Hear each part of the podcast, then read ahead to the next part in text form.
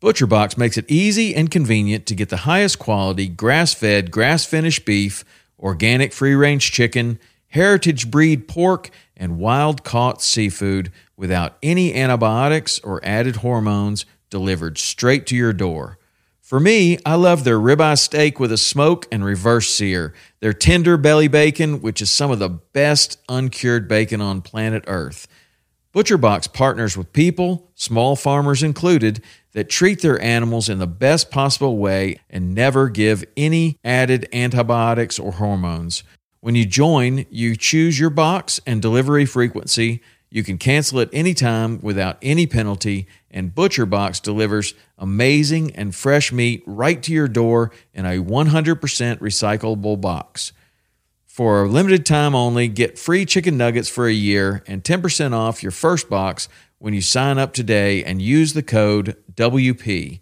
That's a 22 ounce bag of gluten free organic chicken nuggets in every order for a year when you sign up at butcherbox.com forward slash WP and use the code WP.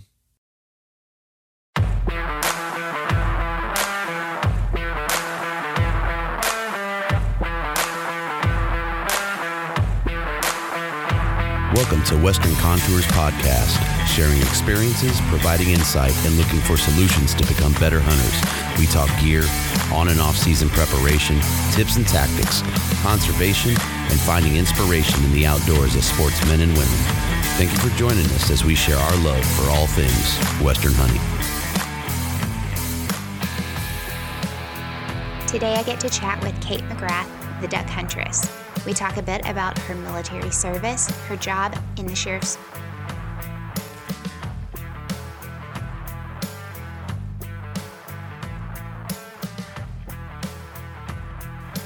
All right, podcast listeners, we have Kate McGrath with us here today. Um, she hails from South Carolina, but she is a guide for the Arkansas County Guide Service, which is a duck uh, hunting service there in Arkansas. So, thank you, Kate, for joining us. Hey, it's good to be on here. Good. I'm glad. Um, I want to give you just a second. Will you please kind of introduce us to you and who you are and um, and kind of your background on how you got started hunting? Okay, so I actually started hunting a little late in the game. I started when I was 28. Um, uh, the boyfriend at the time, he taught me how to duck hunt. He grew up in the area where they had this very large swamp, and um, just fell in love with it. They've been doing it their whole lives, and I just got addicted. Um, just waking up really early in the morning, the sunrises that you see, and just that bird coming in. Ugh, there's nothing like it. So I got hooked instantly. Um, and he's the one who taught me how to hunt. And then after we moved on, I just knew that I wanted to stick with it because I loved it so much. So I started booking a lot of out of state hunts, um, just researching different outfitters and exploring that because I'd never done that um, with a group. I just kind of ventured out on my own. Um, as far as figuring out where to go. And I met some really great outfitters, like family oriented, that just taught me so much and just met so many awesome guides that, man, you learn so much from a guide. It's incredible um, down Louisiana and Arkansas, and um, eventually got the opportunity to be able to go out to Arkansas every season and got out there, take a break from work, and uh, and do that. So it's been awesome. quite an awesome past. Uh, let's see, five years now of hunting, three years of guiding. So that is awesome. That's awesome. Now take us back just a little bit further because mm-hmm. there mm-hmm. are a couple of hats that you have worn um, in your lifetime. Uh, take us back to I know that you are a veteran in the Army, which Thank you for your service. And I say Thank that you. genuinely. My brother just got back from Afghanistan. We are a military family, and I truly thank you for that service. so I did six years in the South Carolina Army National Guard. Mm-hmm. I did about three years full time active, um, just straight. Um, I was with the 418th Infantry out of the lower state South Carolina, Charleston based, and we went over to Kuwait for a year. It was part of a FET female engagement team, so it was like South Carolina trying out a female group in an infantry unit because we weren't allowed as females to be with infantry yet. Mm-hmm. So we did that. It was great. Met a lot of awesome people, learned a lot of great lessons. Um, when I came back from Kuwait, I moved to upstate South Carolina to Greenville, and that's uh, where I started my next career in law enforcement. So that is awesome. I, uh, I, there's a lot that goes on behind the scenes that you're not even touching. And and I know, I know that for a fact because there's the hard work and there's a lot of comparison. Um, not that I could ever compare because I've never been in the military, um, but there's a lot of comparison to adapting um, to your surroundings in mm-hmm. in military in um, the sheriff's department in hunting like there's a lot that goes on in that background and i know that you've probably right. hit it in every single one so i know that as you've gone through all of these things it has um, you have learned how to adapt mm-hmm. yeah no I, I, definitely agree with that um, it's just a different element but at, the same time you're using the same skills you know mm-hmm. like you mm-hmm. said you're, you're able to adapt you're applying skills, you're testing yourself, you're building confidence in different ways. And yeah, it's I always say like the the greatest gift you can give a girl, like or anyone, is like the ability to hunt. I like that idea because you know, some might argue that, you know, no, no, the greatest gift is to build her confidence, or the greatest gift to give her self worth, or the greatest gift is to do that. Well, that hunting does all of that mm-hmm. for you. And um, I like how I transitioned from like a military into hunting because I was able to apply, you know, like shooting skills yeah. and just being in the outdoors to, you know, like bringing home meat and, you know, having a skill set that challenged me even further. Because, you know, shooting moving targets in the sky is completely different than something standing still on land. Yes. So it's it's challenging and it's it's a lot of fun.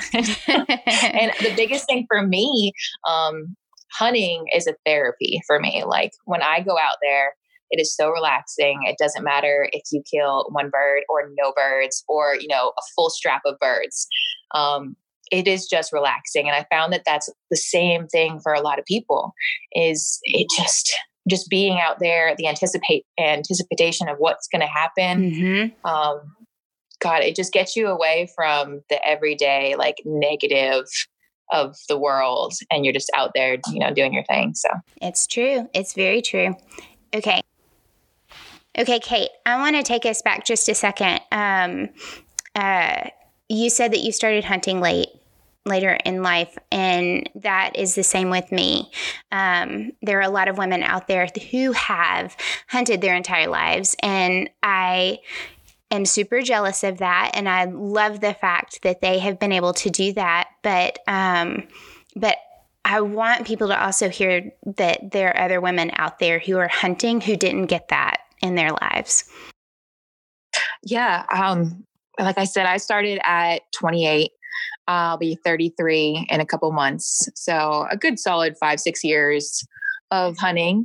And I, I really wish I started younger too. I just didn't have anyone I didn't know any girls that hunted. I, yeah. I really didn't. Like growing up, I grew up in Vermont actually. Um, and there's there's plenty of guys that would go all the time, but I just I just never had that opportunity come up. And honestly, I didn't even know there were so many hunters until meeting like the whole Instagram hunting community mm-hmm. of just finding other female hunters. I had no idea. It's this giant world of hunters, especially girls that love to do the same thing. I and agree. forgive my dogs that are howling all of a sudden. That's okay. In my backyard. it is okay. Um, I uh, I feel the same way because the way that I grew up was yes, there were a lot of of guys that did the same thing, like they were hunting. Um, right. So I grew up kind of the same way, where all of the guys, uh, they were hunting, and I don't think. I, I really don't think there was ever an opportunity. I don't think that it ever was a thought for me that I could be a part of that. Um, and I don't think it was anybody being mean or rude or leaving me out. I just don't think it was a thought a, a thought process. Hey, she might like to learn, or she might like right. to do this. Right. Yep. So um, it's uh, I am very jealous of of girls who had uh, parents or uncles or aunts or moms that were involved in that. But did you grow up in the outdoors? I grew up in the outdoors, um, kayaking, snowboarding, everything outdoors. The whole idea of hunting, I just, I don't think I even really thought about it when mm-hmm. I was younger. It wasn't like I grew up thinking, oh, I wish I could learn how to hunt. It just really wasn't ever presented as an option to me because no one in my family hunted. Um, you know, every once in a while you hear about your, your friends in high school going, you know, deer hunting or something, but it just wasn't something that I, I saw around me a lot where I even would know to understand it. Mm-hmm. Um, because until I actually went hunting, I thought I had the idea of what hunting was, but I, it's just so much more. It's true. It's, it's very so true. much more yeah. than like just the outside perspective. Um, so yeah. Yeah. I uh, now who inspired you into the outdoors? Um, not just hunting, but I, you said you grew up in Vermont. where they're just um, opportunities to be involved in the kayaking and hiking and that kind of thing? Oh yeah. So the part of like majority of Vermont kind of looks like upstate South Carolina or like, you know, Blue Ridge down here. Gorgeous. Um, really similar. So yeah. there's opportunities to go anywhere. Like um, you go snowboarding 30 minutes down the road at the, the mountain. Um, there's rivers everywhere. We're right on the Connecticut River, which divides Vermont and New Hampshire.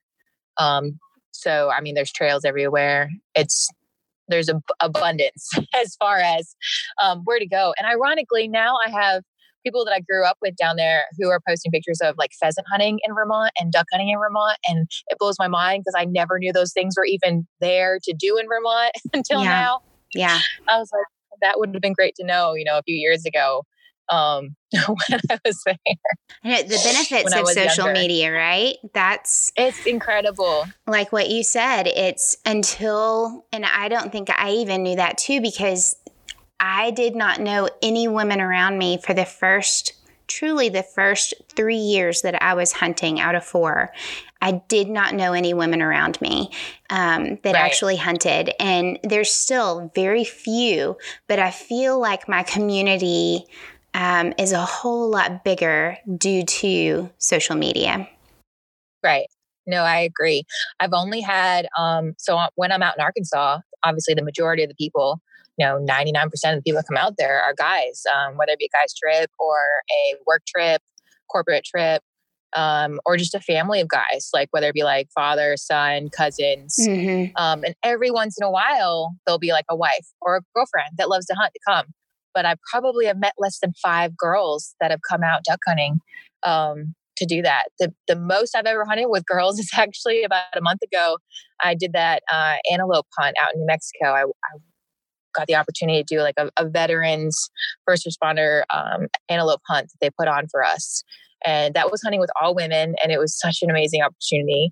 And it was so great to have like people that actually, like girls that actually understood the same kind of, you know, stuff that you love to do. And they've been doing it for a while. And they, they brought like different experiences like muley and elk and um, duck from different parts of the states. It's just, it's so nice to, to have that um, because you know, I, I don't want to be, I'm not always the one that's like, oh, where'd you go shopping today? Or, you know, how are babies or something. I like to talk about, you know, hey, did you find a good swamp to go hunting yes. lately? Like, I just have a different genre of conversation that I thoroughly enjoy. And so it's really nice to be able to find girls that understand that, you know, sitting in a swamp at 5 a.m. Mm-hmm. watching the mm-hmm. sunrise is, or, you know, not 5 a.m., but, you know, early in the morning when yeah. it's just gorgeous and quiet and just, there's nothing like it.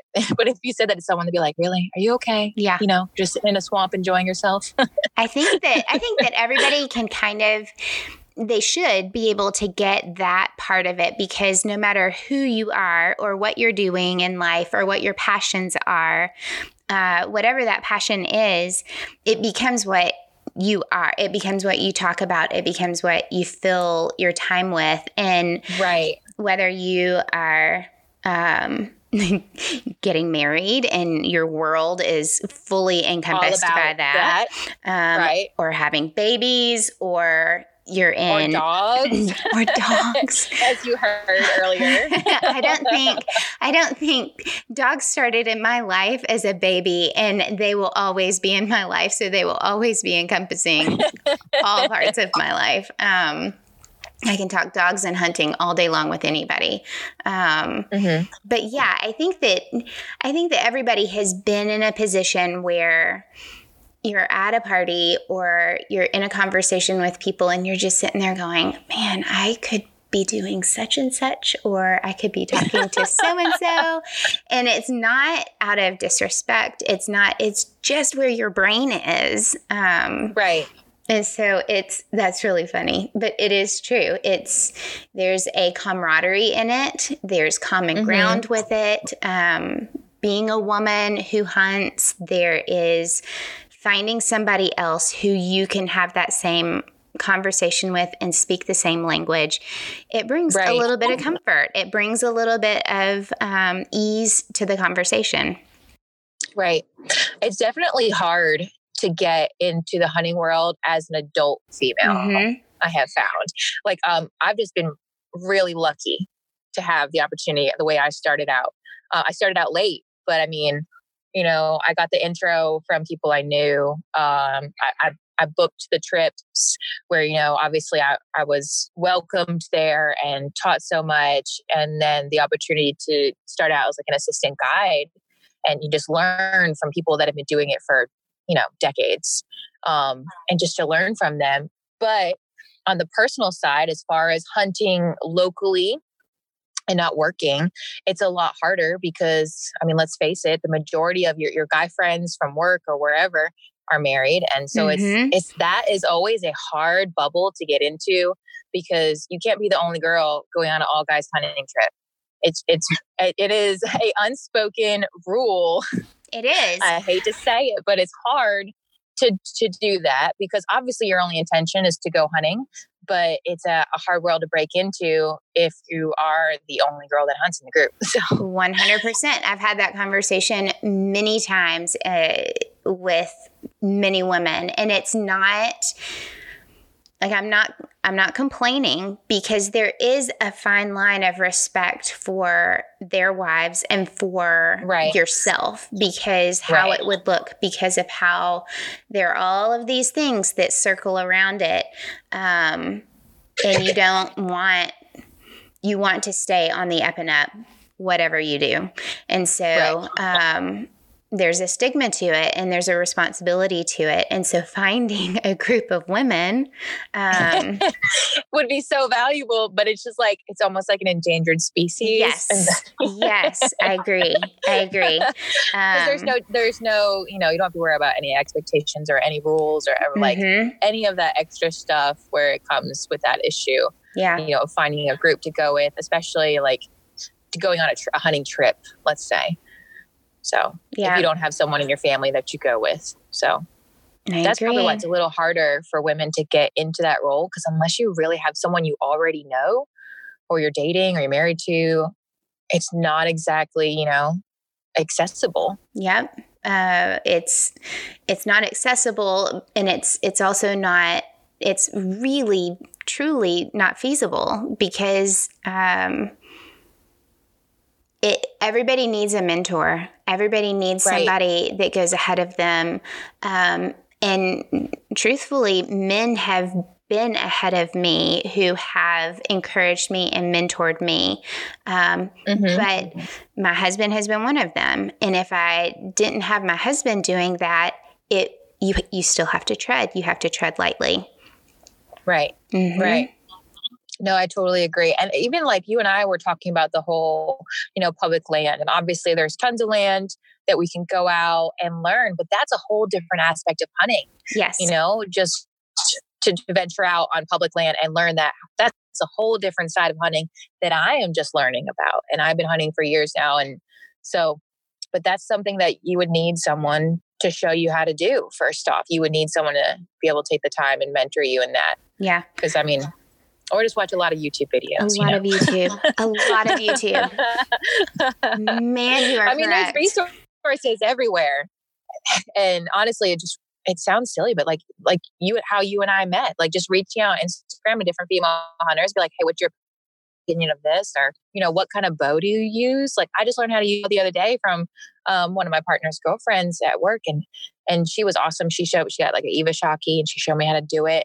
And that I was I was just shocked to learn that she actually bird hunts. So I finally found someone local that actually hunts That so is That was awesome. like invaluable.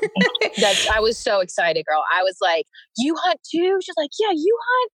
I haven't been able to find another girl, and it was like a you know a slow motion like best friends running towards each other kind of moment where you're like, "Yes."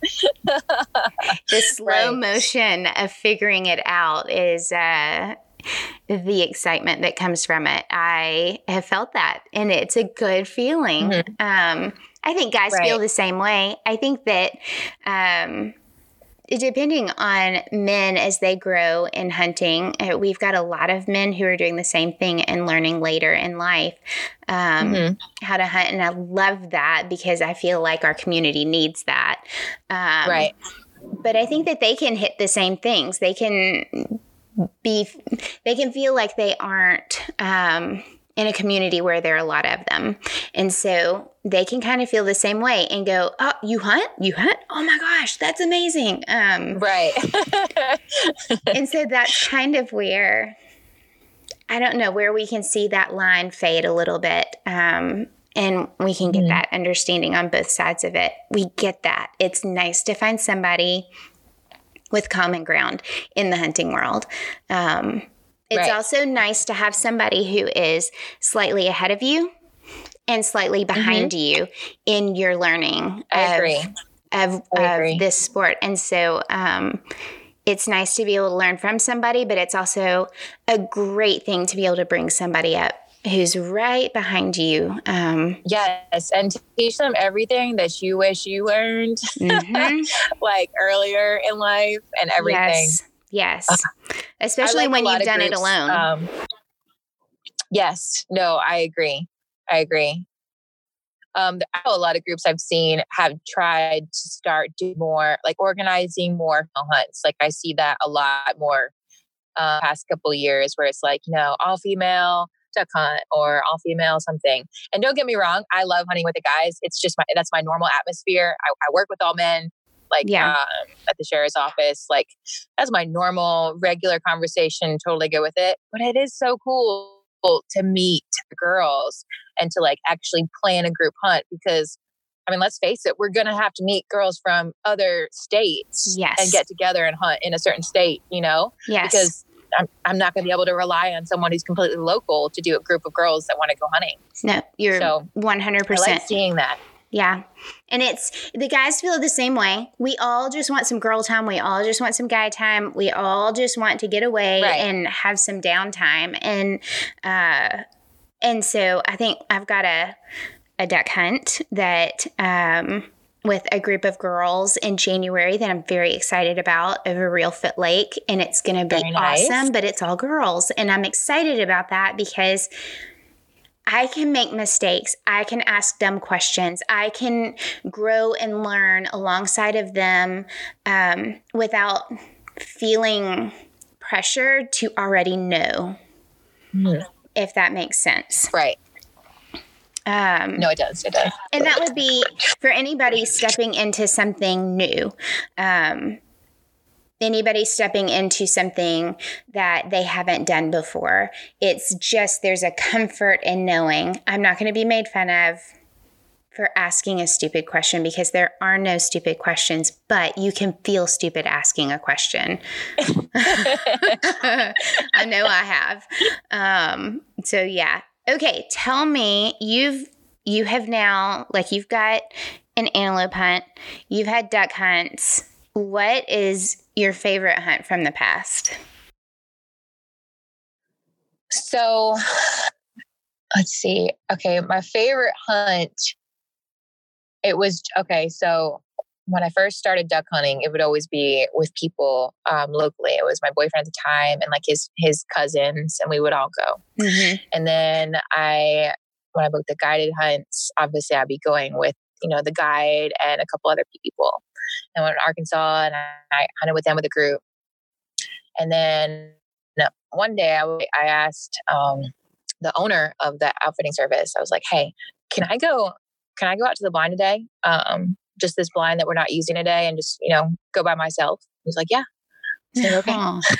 so I took the boat and I went out there and I got my first bird completely by myself. It was a teal, um, a green teal, and I've shot them before. Um, but the fact that I was completely alone, did it all by myself, completely by myself, even though I'd been duck hunting for years, it was so different and I was so proud. Like I that thing, you know, drop out of the sky, hit the water, jump in the boat to go get it, and you're just like a little kid. You're like, it, it felt like my first duck. Like just being out there completely by myself. It it was so proud and yeah, it was a great feeling. There's so, the independence one of, my of it. Favorites. Yeah. What? It's the independence of it.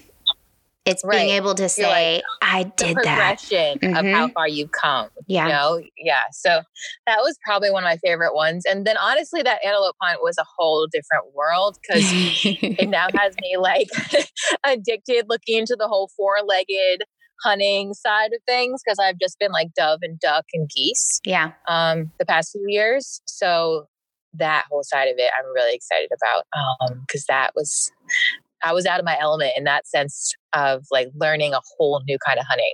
Um, it was very exciting. So can't wait to see what what happens next with that. Uh, you dip your toe in all the different kinds of hunting and it gets very exciting. yes, I've been like like like looking up muley and elk. I'm just like, oh, it's on my bucket list. Mm-hmm. I have a mm-hmm. very long bucket list now of different places I want to hunt. Like I would my dream hunt would be go to hunt in New Zealand yeah. one day. That would and do like a red stag or something. That mm-hmm. would be mm-hmm. amazing because it's yep. absolutely stunning out there. It's beautiful. I'm right there with you on that one. Okay, help me really quick. Um, uh, I want to learn if you could give me, you know, your top suggested ways of learning how to duck hunt. Like, take me from the beginning, choosing guns, uh, where you have come from, choosing guns, all the way to um, the end of a duck hunt. Okay. Um, let's see. Well, obviously, you got to be comfortable with a shotgun. Mm-hmm. Um, the difference between shooting birds versus shooting like deer, for example, is they're in the sky and your perception of how far away that bird is is going to be distorted at first. So if you've never shot something in the sky, I would definitely suggest shooting clays 1st mm-hmm. um, and just getting that idea of how far away something is because it's going to look a lot closer than it actually is. So you're going to miss. Gotcha. And then also you have to clays help you with the uh, you know the anticipation. You have to like you have to shoot a little head ahead of where the bird's flying. So that part of it, you have to, you can't just aim towards the bird and shoot. because they're not so still. it takes a few times to, right so that's probably one of the the first things you have to work on and clays really helps with that because you're learning to shoot ahead of the bird um, you're getting sign of like a, a depth perception of how far that bird is out um, the next thing you would have to learn and you'd have to learn it from actually having birds come in and that takes time is that you would think birds are dumb. Ducks can see and hear very well. So when you're in a blind, you got to think you have you're sticking your head outside of like like think of like a dugout with branches over top of it and you have a bunch of holes. Well, it's going to be like a microphone over the water if you're on the water. You could be in a field, but if you're on the water, it's like a microphone. Anytime you, you know, talk inside that blind, it's going to come out of the hole like that um, and the sound carries. So you'll be like, if you're talking, you'll you'll notice that the do- the birds will flare, like um, that just means you know, you know they turn away from coming straight at you like they were, and it they pick up on that movement. They pick up on you, you know, moving towards your gun too soon when you see them. Just talking about, hey, here they come. Um, so you you will notice that over time, like how slowly you have to get ready to take your shot. Um, just like with any kind of hunting. Um, but a lot of people don't realize that they see and hear really, really well. I did not know as that. far as Mm-mm. so as far as picking up a shotgun, funny thing is because starting in uh, law enforcement, as far as my intro to shotguns, I I thought I hated shotguns because I'm telling you, we would shoot slugs at the range, and I always thought shotguns were heavy and loud, and I'd have bruises the next day, and I hated them. and then I had my hunting shotgun, and I was shocked on like because I'm sure a lot of girls think the same thing as far as all shotguns feel like that, but they don't. Um, my I have a, a Franchi Affinity. I love it. It's a um, middle of the road price range. Yeah. It's around 700. I mean, it shoots great. I love it. Um, it doesn't kick. So any girl that's starting out going into it, it's it you barely it like it barely kicks. It's a good smooth. Right. Yeah. It's lightweight. Um, it's a 26 inch barrel. Um, it shoots 12 gauge, 12 gauge shotgun and I, I really like it. You, you, barely, you barely even feel it when it goes off. That's awesome. But the best thing I would suggest is to go into the store and actually just hold them. You know, just like point shoot at the wall, just pick it up, see how it feels. Just kind of like when people suggest a bow. Right. Um, they're saying, you know, go in there. Don't necessarily go with the brand that people suggest. You gotta, it gotta, it has to feel right. You know, um, there's no point in getting something crazy expensive right off the bat. Um, but well, yeah, because if you shoot it, gun. if you shoot it and you don't enjoy it, um, or if right. it, it's uncomfortable or it's heavy and cumbersome, right. you're not going to want to shoot it. It's going to be a waste of money. Mm-hmm. Right. So yeah, like a good middle of the road, under a thousand dollars. Like I said, mine was probably around seven.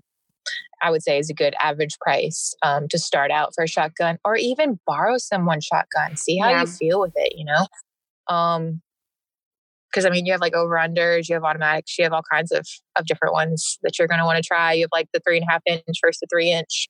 Yeah, shoots a bigger shell. And you've um, got to look at you've got to look at the laws. You've got to look at what you can shoot, what you according to states, and all of that kind of stuff. Right. So that's the other aspect. Um, so every state's different. So you have to get your overall hunting license. You have to get your waterfowl license. And like I said, every state is different.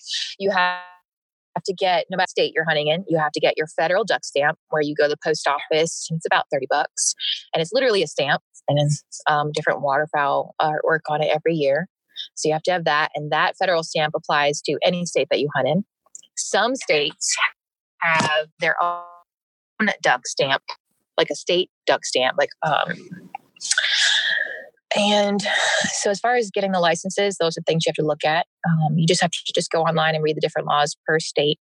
It really does vary, especially pricing too. Yes. Um, and then looking at the different shells, um, you want to make sure that with duck, you're not using lead, you're using steel shot. Exactly. Because you don't want lead to be going into the water. Nope. Um, so that's highly illegal. Yes. don't want to be doing that. Um, when you first learn about shotgun shells, you're going to go into Cabela's or wherever you get them, and you're going to need to have someone with you that knows what they're talking about because you're going to look at a whole wall of ammo and shotgun shells, and you're going to see all these different numbers on there, and you have no idea what any of them mean. It's overwhelming. so it is. It is hard to figure out what you need. Um, people have different preferences. Obviously, whether know they're shooting you know three inch or twos or fours or whatever. Um, but if you, you just reach out to someone in there that they'll definitely help you whether you're doing dove or duck. Um, and then also what kind of shotgun you get you're going to need to know what kind of shells for the size. So, but yeah. It's a lot it's not that it's not that hard it's not that hard. It's not that yeah. hard. Just go in the yeah. store and figure you it out. Once you, yeah. So it'll be a little overwhelming at 1st mm-hmm. but once you like, you literally just take a photo of the box that you get that day, and you remember those numbers. Yeah. like, look, I just need this, this, and this, and you just get a case of that every year. yeah. It's the it's the walking into those stores and not getting, oh, you need this, and you need this, and you need this, and you need this um, from the mm-hmm. salesman because you have to remember that even though they're there to answer questions and things like that, they are also salesmen. Um, and so, mm-hmm. like you said, no matter what you're hunting, taking somebody with you to help make decisions who has been hunting before and say, no, you really don't need that, um, makes a difference. Right. And you don't have to get the fancy, expensive box of shells. I mean, I'll be honest, we will tell you where we guide. We personally, like the hunters bring their own shells, but we personally get the cheap stuff. Yeah. Legit, go get a case at Walmart because we shoot so much. It kills birds and, you know, we're good with it. Like if you're just going on one trip and you want to try out, you know, the, the new fancy shotgun shells, have at it. But if you're going to be doing it a lot, I mean, they all kill birds. Yeah. You know? Yeah. As long as you're legal in what you're They all kill shooting. Yes. Mm-hmm. Right. Yeah. as far as um, hunting clothes and camo so you know you can spend the money and get your your nice Sitka stuff i i i have a few Sitka items so you know like that really good neck warmer Mhm. but i mean you could have any kind of variation of hunting pattern for duck hunting because obviously there's different camo camo patterns for you know deer versus duck Right. but I mean, as long as you're warm, like I can't tell you how good it is to invest in some really good wool socks. Wool socks in the winter in duck hunting will save you because you're going to be sitting there for hours and it's going to be really cold and you're going to be in waders and you're really going to want to have some good socks. So I can't emphasize that part of as much. But um, let's see, um, your blind bag, you're going to want to have obviously some snacks and some coffee Um, good gloves. Um, you're going to want to have a hat that doesn't have a lot of light colored. Like I said, they see well. So you want more of like that dark. You don't want like a bunch of like white patches on your head that's moving around that shows motion. right. Um, Not a whole lot of color. you're you're going to want a face mask. Um, that you just pull over your nose. You don't have to like do a, a full face of, um, you know, like face paint or you can. That's up to you. And once again, that's a preference. Right. Like sometimes we'll just do it to do it, and then sometimes we like, you know, we're just not doing it that day. Right. You really just make it your own as far as what you prefer to use. Um, some chapstick, it's definitely in duck hunting. That's got to go in your blind bag. Um, let's see, what else do I have in there? You're gonna have your hunting licenses, um, plastic bags for your phone, and um, if you get any bands from your ducks, you're gonna want to have like a little plastic bag to stick your stuff in. Okay. Yeah, I'm sure a couple of other things will pop in my mind in a minute, but uh, Going Oh, back I to the honestly a little box for feathers. I know it's a girly thing, but I keep a little like like one of those uh, wet boxes that you can clamp up, and I put a bunch of cool feathers in there every once in a while. Well, there's it's good memories. It's good things to look back on. It's good things to hold on to. That's um, a tangible memory from Right. a trip that you've had. Um, Mhm. Going back to Oh, camo. your straps. Your Sorry. straps? Yeah, go ahead. yeah, you're um, gonna want your your duck hunting straps Okay. um, to hang your ducks. Um, going back to camo, I the whole hat thing. It kind of goes back to, and I hate. I don't mean to stay on this tangent, but putting colors on our camo, whether you are a man or a woman, putting colors on camo drives me nuts. Um, I hate it so much. thank you. It's Um, I know Like, that they need. I know that why they the need to see. yeah, I know they need to see what brand it is. I know they need to see what, but it's don't put pink on my camo, um, right or purple. or purple. I'm not going to Um, name any brand names right now, but it doesn't make any sense to me at all. It doesn't, especially when you are dealing. You don't need to sell it with that. That's not how No. you. No, it's Right. not. It, it depends on what you are what you are hunting. You've got deer who are colorblind. So I get that you can have a little bit of freedom in that, but there are a whole lot of animals out there that actually see extremely well, especially your Mhm. birds. Um, like you said with ducks, you've got your geese, your um, turkeys see extremely well. Um, oh yes. and so you are wearing something that could be versatile over all of the species that you're hunting, but now you can't wear it because it's got this big pink or purple thing across the front of it and it's going to scare your animal away. Right. Right. It drives me nuts.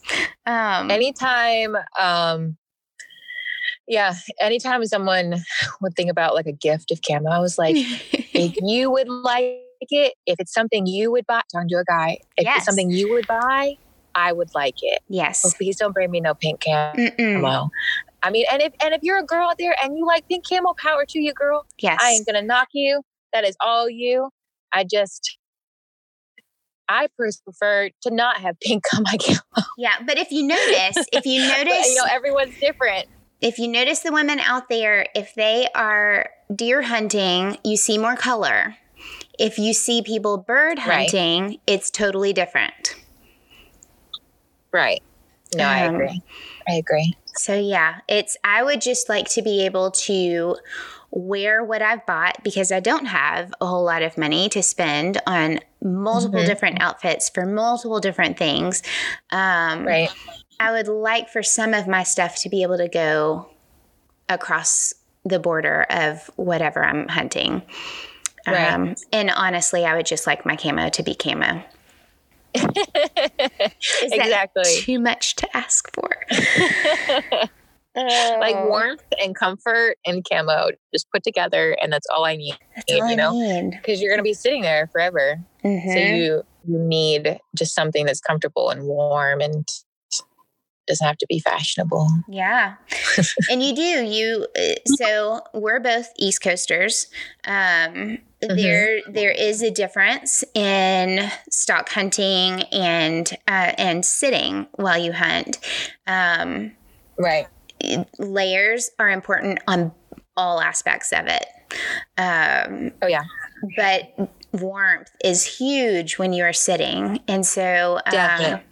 I was Like talking your body working. Yes. It's it's it needs the extra insulation. Um Mhm. Uh we were talking on another podcast about the importance of leggings um or long underwear or whatever you're Yeah, gonna like wear. long johns. Yeah. Mm-hmm. Yes. Um, but also for women, the fact that most of the stuff we buy is not going to fit correctly. And so having No. something closer to your body and that doesn't show the um, the air through the extra material um, is Right. extremely important. Mhm. Um, Yeah. Some brands, uh, I mean, I'm sure you started to see or like venturing out into a women's version. Yes. Um, it, there's still a long way to go in as Mhm. far as sizing and options Yeah. for you know like a, a women's cut because obviously men's clothing if you just get you know a different variation of sizing works just fine we've been doing it for years like that's the only option Right. you know um just have it be baggy or whatever but it has a long way to go and um i'd love to see more companies step up as far as like good fitting hunting camo for uh for women in different genres of hunting Yes. for sure I agree. I definitely agree. Hey, we're going to touch on something real quick. Um, hunter versus huntress. You are Okay. the duck huntress. Um, yes and there there is controversy with with that title. Um, yes And so I wanted to ask you a little bit about that. Okay. Um I guess- guess, and I do know there's controversy. I guess it's more along the lines of there's no disrespect that comes from me. There's no looking down. There's nothing. I, there are some women, especially who have had that name much longer than what some of the women are using that name for. And so um, they're, like, I'm not meaning it as a negative. It's just, hey, how did you come up with the duck huntress? Right. And I know there's a lot of irony in it because, you know, hunting predominantly is a male sport. It is it's a it's a male world. And so, you know, you're trying to to get into that and you want to just be seen as a hunter. I see myself as a hunter. I don't try to divide it into, you know, I'm just a female hunter. Right. You know, I don't want to associate with male hunters. That's not it at all. I consider I consider myself a hunter. But I also like the idea of like the huntress. It doesn't have to be a girly aspect. Like I've been in the military, I've been law enforcement for 12 years total at a minimum. And I, I I'm normally just one of the guys. And so that aspect of it, just, you know, saying huntress, I think it's more of like you're just confident in what you love to do. Mm-hmm. It's it's not making it girly, it's just owning it. Right. You know, I think there's a difference between that because I've seen a lot of people be like, "Ah, oh, you know, it's just uh, someone who likes to wear pink camo and you know pretend to be the girly version of a hunter." I don't think that's is that at all. I think it's just showing that you have a passion for something and you love it as a girl doing it. So I, know, I just always liked the idea of a huntress. It's almost like, you know, when you're younger and you watch like Xena, the warrior, like some mm-hmm. kind of mm-hmm. Viking princess or something ridiculous like that.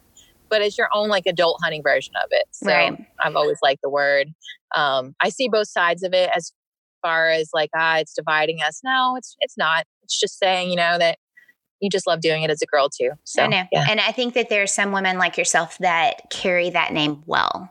Um, and you. I think that we need more women who carry that name well. I think that um, mm-hmm. the name used to mean more.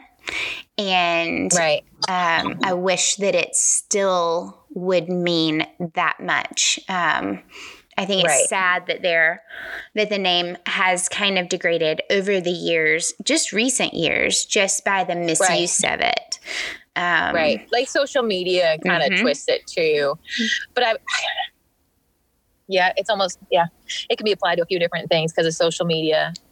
Yeah. But, I think that there, truthfully, there are some aspects of social media that women aren't abusing that word, but men are abusing that word. And right. the men who are abusing that word aren't necessarily true hunters. I think that mm-hmm. I think that true hunters, male or female, respect right. that name. Um, Right. I, I don't think that the disrespect that comes to that name are from true hunters. Right. Like I, I can see, uh, you know, a couple new people coming into the hunting world and making fun of that, that title or something.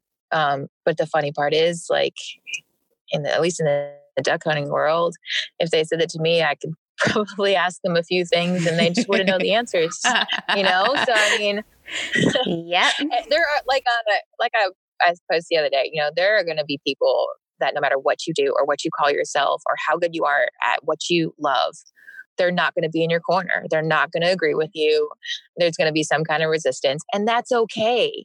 You know, I like promoting um, I mean, Instagram has, has really been my, my outsource to that, but I love promoting other female hunters. I yeah. like showing that there's other people that love the same thing that you love. It's okay to be a female hunter. It's okay to own that whole huntress thing. It's okay to be serious about it. You know, you don't have to just be the girlfriend that tags along every once in a while. You can go out and get your own stuff.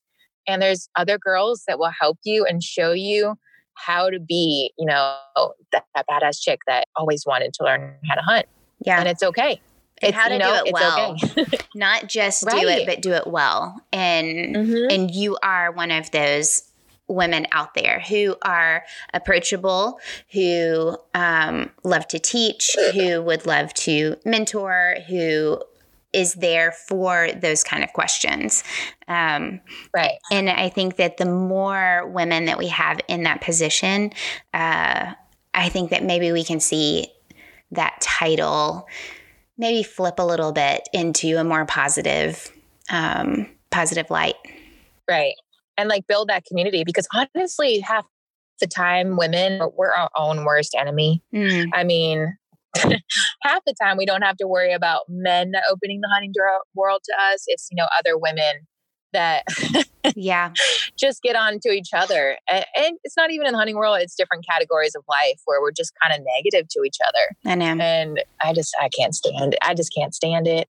So just building up other women that just love to do hunting in any kind of variation from pink camo to just straight up whatever you know it doesn't matter how you like to do it it just matters that we all love that same hunting world. Right. So. And that we hold it to the ethical um, high standard that we want it to be at. Right. Yeah. Right. Because there's so much respect behind the hunt, like the hunt within itself, you know, how seriously you take it, what it means for people. Like, oh my gosh, if I didn't have hunting is my like my therapy, like my your reprieve. Yeah. It is it is what I look forward to. It is just so relaxing to me. And I wish more people had that opportunity to understand that. It's not just going out and killing a bunch of things.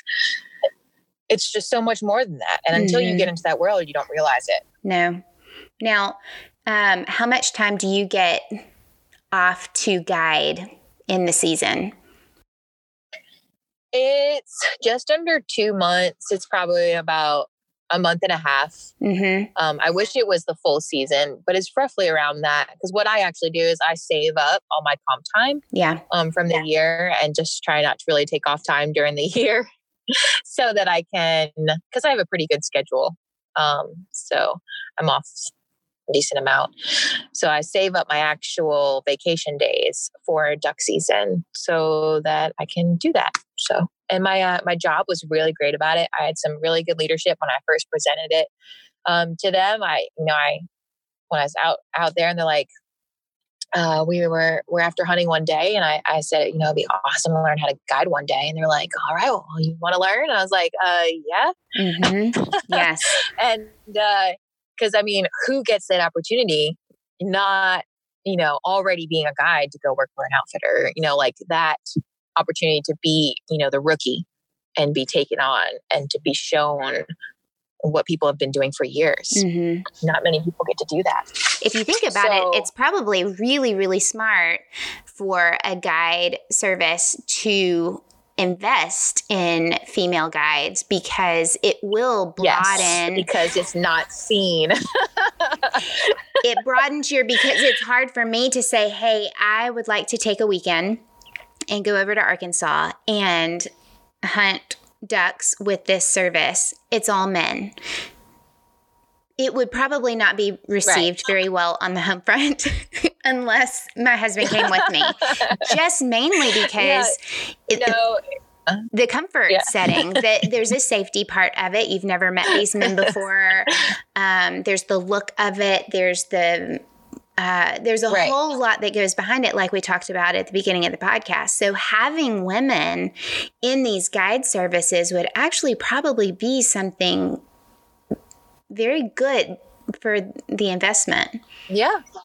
No, definitely. Because, I mean, and then you even have like groups that you hear about where the one guy couldn't come because his wife didn't want to go or something yeah. like that, which is fine. But I mean, like, if she actually felt that she had someone else she could do yes while you were hunting and even learn about it and, and realize she enjoyed it or that she wouldn't I be mean, the only girl going. I mean, th- that mm-hmm. works out for everybody. It that does.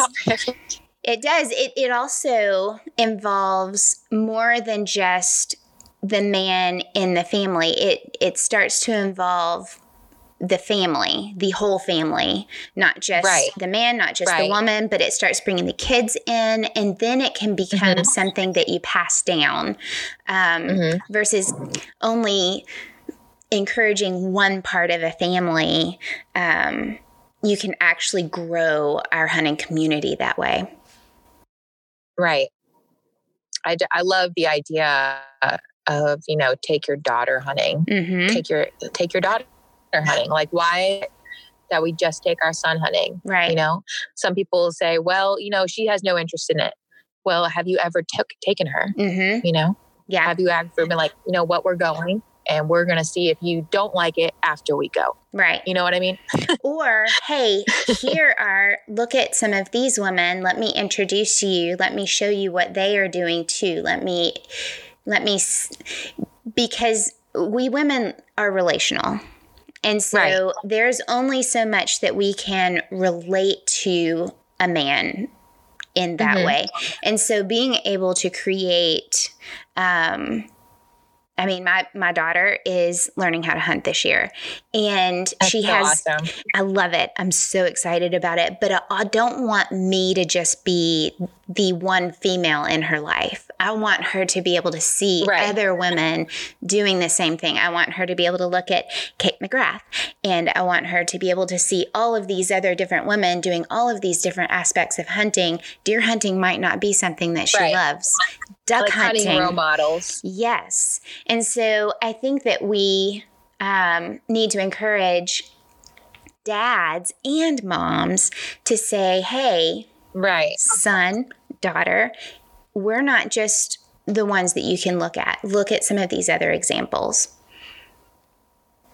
agree. Yes. Um, I, I get that a lot in law enforcement too. Like um, when I was on the road, I'd have little girls come up to me at the schools and be like, "You're you're a girl. What do you? How are you? You know, how are you a police officer? You're a girl. I don't understand." hmm And it's the same thing with hunting. Like you just don't have that role model. Like when I was younger, I never even crossed my mind to be a hunter Nope. because I never saw it. And so it's so nice to like have these role models that are popping up all over the place that I'm even like, oh God, I want to be like her one day. That's awesome. Yeah. She's going all over, hunting all different kinds of things, seeing all these beautiful views. I mean, it's it's such great experience, like all over states and everywhere. I mean, Yeah. you could literally hunt all year long in any part of the world. I could duck and follow, I could duck hunt year round, not in the States, but if I started, you know, here and then just continue to Australia hmm or Europe Yeah. and just could You can keep going. time. Take a um, take a year. Take a right. year and hit all of the different the different parts. Could you of- imagine that blog? That would be an amazing. It would be. It's an idea for amazing. you. it would be. Somewhere down Yeah. the road. um, I uh, I want to. I'm glad that you've kind of told me some of the ins and outs of it, but I want to hear what it was like as a female guide, um, having men come in. Are they surprised? Are they shocked? Or do you do you feel like it's an even playing ground? I feel like it's even. Um, I don't. I mean, you'll get comments like, "Oh, I've never seen a, a girl guy before. or, I've never seen a girl ducker before." I hear. I mean, you hear that a lot, but as far as like them expecting more or less from you, it's pretty much even Yeah. because you wouldn't be there if you didn't know what you were doing or have you know so everyone gets that normal like from my experience everyone just has that normal we're just going on a feeling Right. um so yeah in that aspect it's just like a job and everyone just respects that you know you're there doing your job. I've only had one disrespectful guy in all these years of doing it and uh, i told him very quick that this is not how you're going to talk to me. No, and I think he called me uh like princess or something like that, and I Oh, was like, "Mm, "Nope, No. Uh, th- this is not going to go over well for you." No, that would not Yeah. go over well at all. and I think it does. It it the way we respond to that is um, is what makes us different. Um, we can Mhm. respond in a very offended, very frustrated, emotional response, or we can just show them that we're right, like anybody else out there. Um, right. Yeah, like yeah, man, I'm kind of here in the swamp with you too, but you ain't gonna call me that, right? let's I'll respect you, you respect me, and let's get some ducks on the on the ground. Um, right? Yeah, Yeah. Oh, um, okay. 2018. How was your season last year? It was very slow. Yeah. I'm sure I'm a lot of people all over um, will agree. If you just look at the different forums, um, like different Facebook groups for for duck hunting, uh, services, and like it was just a season because it started. It was really warm yep. I remember later that. than it was supposed to be, so we like never got that good push of birds. Um, obviously there were some, but nothing like the year before, at all. Like uh some of the guides hunting 20 years plus, I said it was probably the worst they've seen in a very long time. Um, so hopefully it is not as warm this season and that push up birds come from Canada. Yeah. Um, and so another aspect I love about duck hunting is if you learn about bands, like, and anyone who doesn't know, it's just like the metal um, bands that they put on birds to track where they're from. right. And when you get one, it's it's it's literally like your lucky day because it's very rare. And and for the most part, it's rare that you get one. Um, and you enter in the number, and it tells you where that bird is from, the sex of the bird, obviously the type of bird if you didn't know. Right. Um, because there's so many different species of ducks. Like depending on where you live, you never see them. Um, like in one season, I shot like ten different species of duck, just in one- in one in like just completely different looking ducks. That if you just think of one kind of duck, you you'd had no idea they all look so different. Yeah. Um, but those are cool. I mean, you, you got you got bands coming from Canada. Um, we had one a goose that came from Alaska. wow. It's just it's so cool to see how far they travel. yeah. And their migratory patterns Um, long and their, yeah. Right. Wow. Right. So, Like yeah. I got a teal band from Illinois down in Arkansas. Tiny, tiny little band. oh, that's they're kind of like trophies, like panning for gold and yes. Yes. It's definitely like a trophy. Where you will jump up and down, like, oh my God, my bird had a band. And like it's banded. So you'd be very excited. So I hope you get one when you go in January. I hope so too. I hope so too.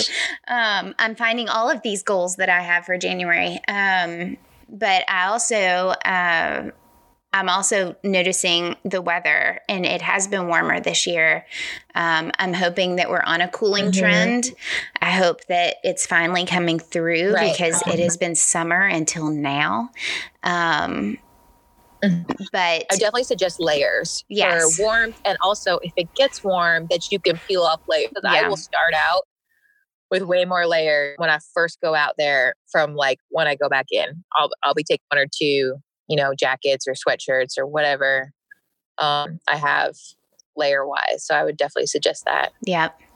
Well, here's to hoping how warm a- it's going to be. Here's to hoping the migration is the way it's supposed to be this year um, for both of us. And Uh, I get a headlamp as well. Um, for headlamp, yeah. Headlamp. I love my headlamp. It's going to be dark when you go out there.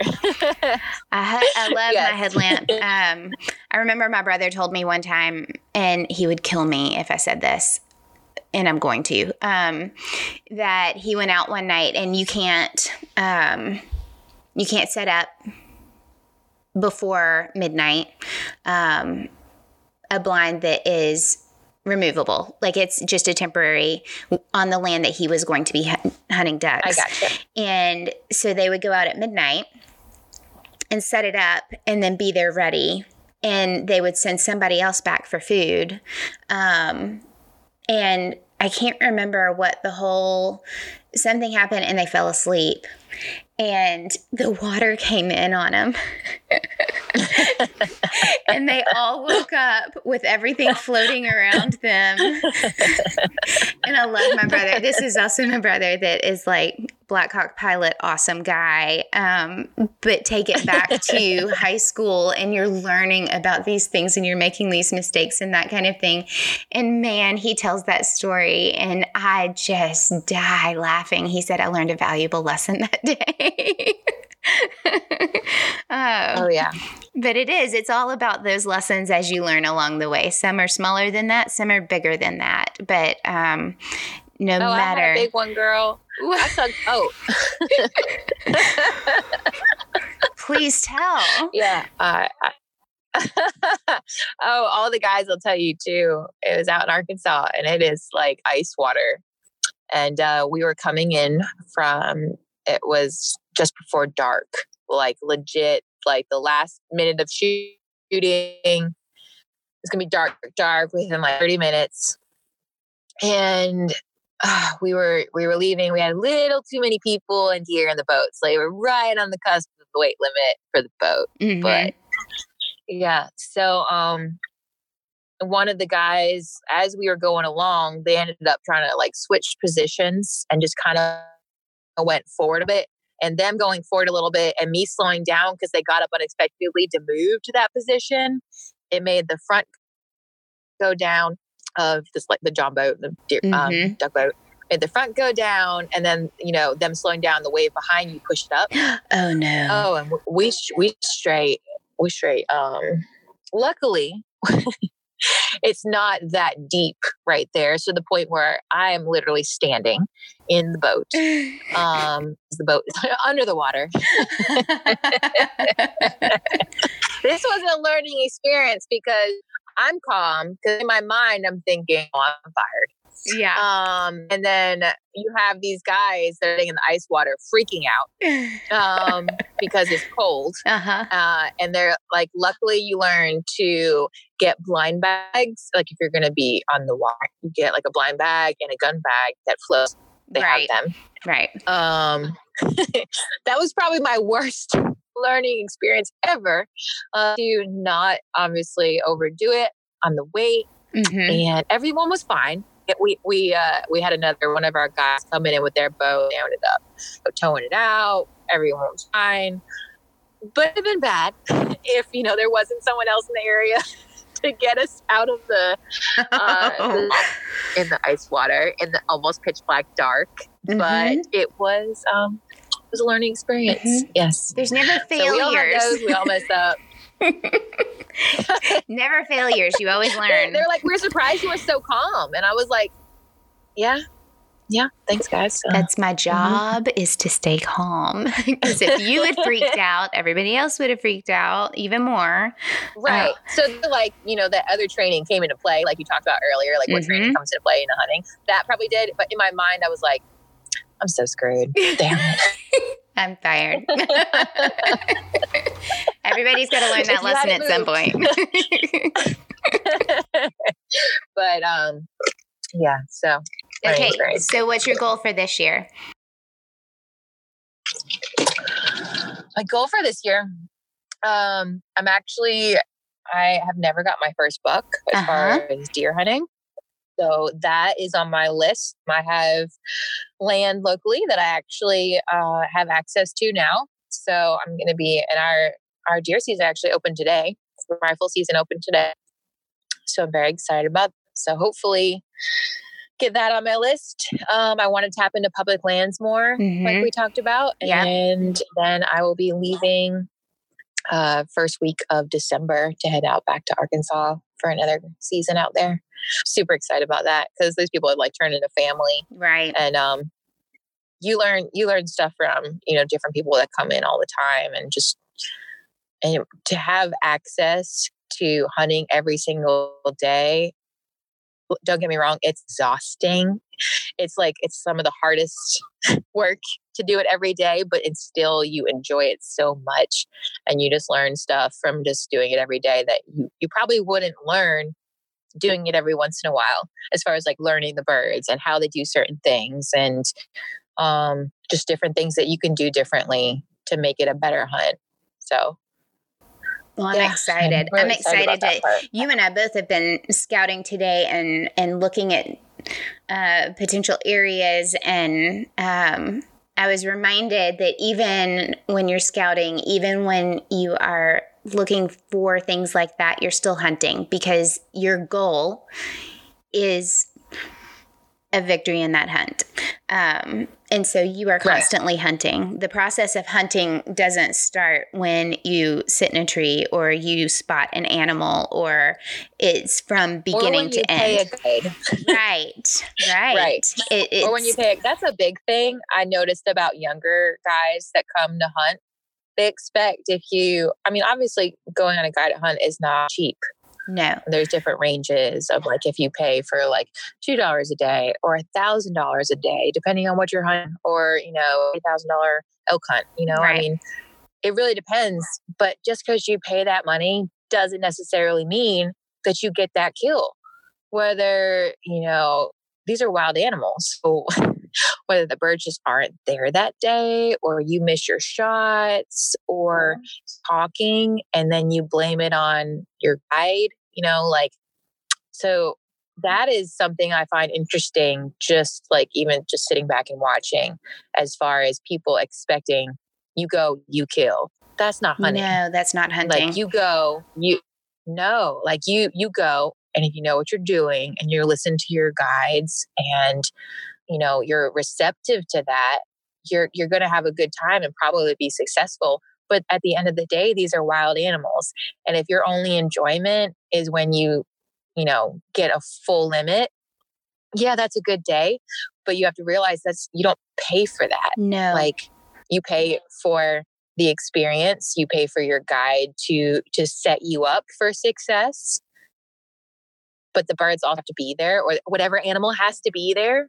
Um, and you also have to just cooperate with like how you need to do it to make it successful. Right. But it's sad that you see a lot of like it's really just younger guys, honestly, that are j- just complaining, well, we paid this amount of money and uh, we, we only got like this many birds.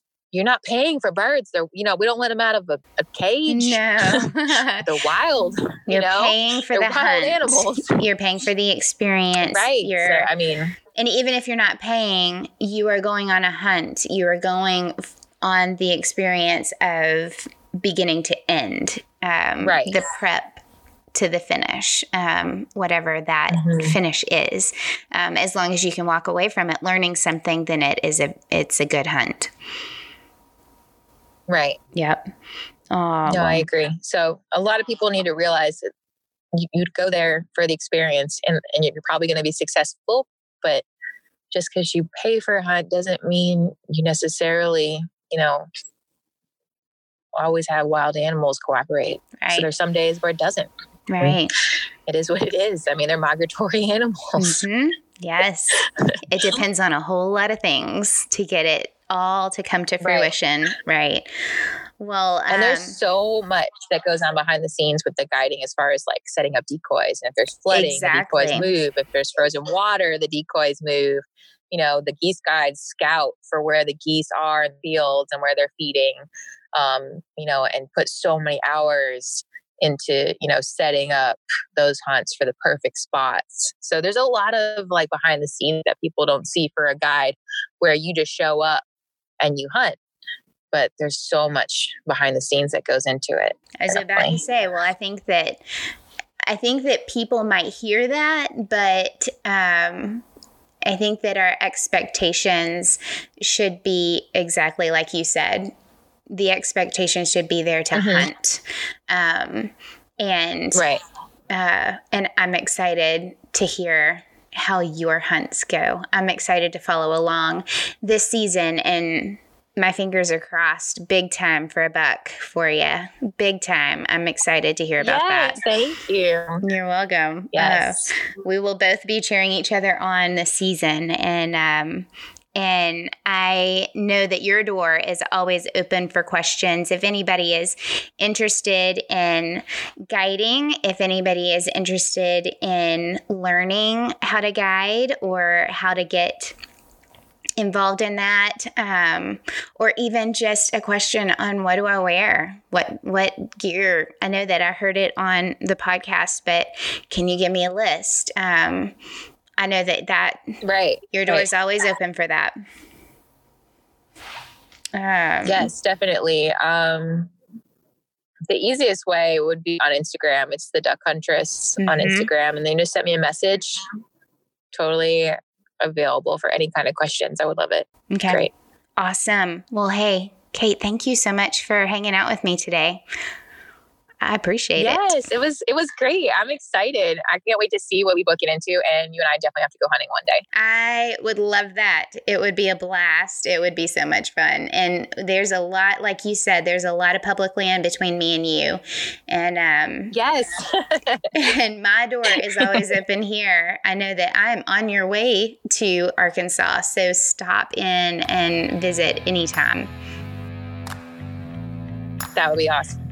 It's a plan. All right. You can find Kate on Instagram.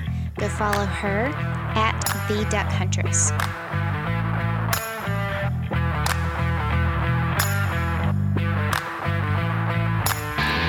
Thank you for listening. Follow and tag us on Instagram at Western Contours. Jump on iTunes, Google Play, and Podbean. Subscribe, leave us a comment, and don't forget to hit that five star rating. We appreciate the support, and until next time, lay them down.